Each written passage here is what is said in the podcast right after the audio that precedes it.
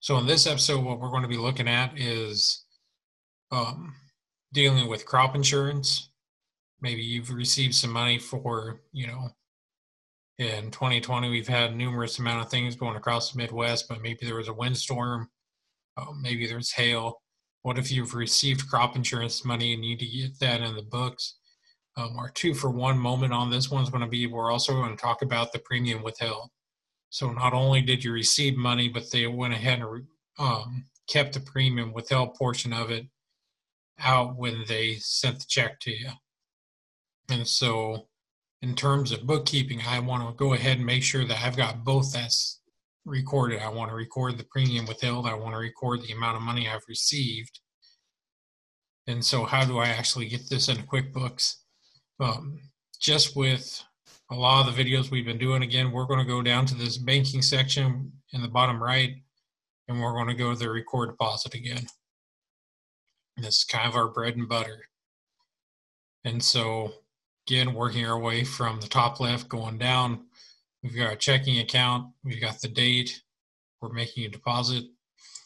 Um, for the received from, as you can see right now, I really don't have whole lot in there, but I definitely don't have our crop insurance agent in there. And so let's just go ahead and add a new vendor and we're just going to say, make sure I get this spelled right. Crop insurance, we're going to say it's crop insurance agent. Again, go ahead and pop this other information in there if they got, if you've got it, so it's handy. We're going to go ahead and hit OK. So we've got that in there. The next thing we're going to do is, and this is always opinion of mine, but the first step is I want to record the entire amount that the the crop insurance check was worth for. What exactly was it that um, I was getting paid for in its entirety? And so what I want to do is I want to go ahead and record the income first.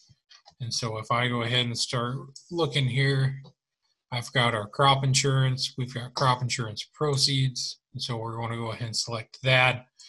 Um, for the memo, I might put in, you know, windstorm, if I can spell windstorm. Um, again, if you've got the check number, go ahead and pop that in. Just so if you've got to call the crop insurance agent, you've got that to reference and they can find it quicker. We'll go ahead and hit check. Now we're to this point where we are going to do something for this class. Again, we've got our book set up that we can tie um, events according to calendar year and the crop. And so if it would have been a situation where a grain bin might have been destroyed, that might be last year's crop, but it might be the current year's um, calendar year. Um, in this case, where we've got a windstorm, what we're going to say is this was the year 2020 with 20 crop. And then for the amount, let's just say that in total, it was supposed to be 7,000.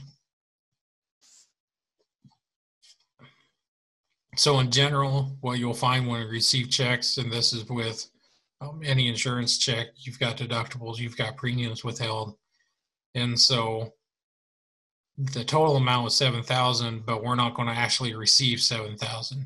And so how do we record what we actually received? Well, we need to show what the deductible or the premium withheld was actually worth. And so on this second line, we'll have, again, we're still dealing with that crop insurance agent. For the account, the first one we had was a proceed, it was an income account.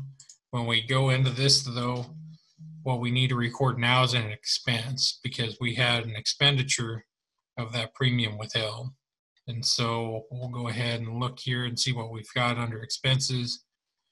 We start going down, and sure enough, we've got um, seed and crop insurance expense. In particular, we've got crop insurance 04560. We'll go ahead and select that one.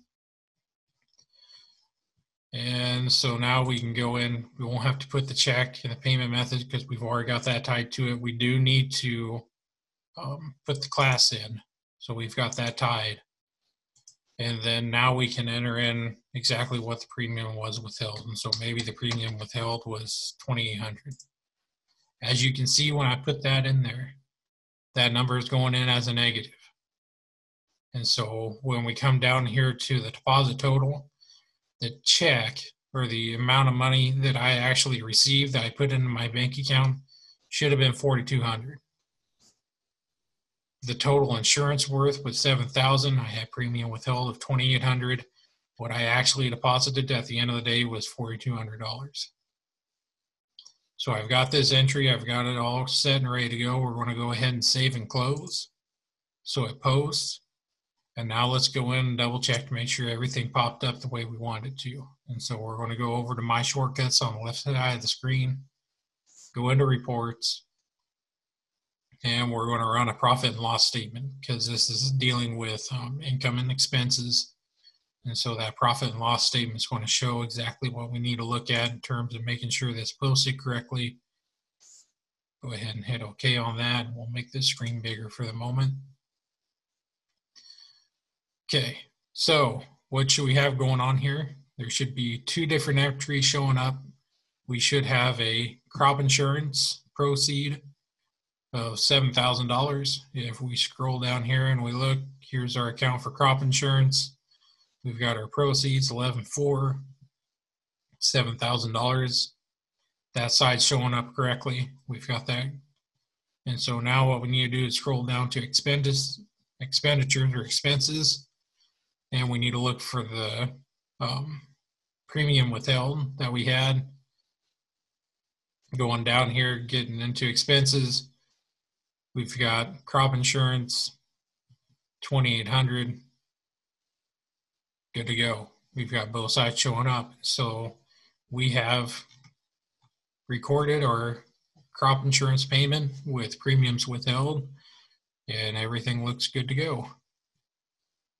So that shows you how that works. Um, again, a lot of these are quick and easy, not a whole lot. Once you get the hang of the whole making deposit things, um, recording deposits and for those using um, invoices and billing for custom hang and stuff once you get the hang of you know creating an invoice receiving payments and deposit this string right here is going to cover a lot of stuff you need to do in terms of recording um, income coming into the business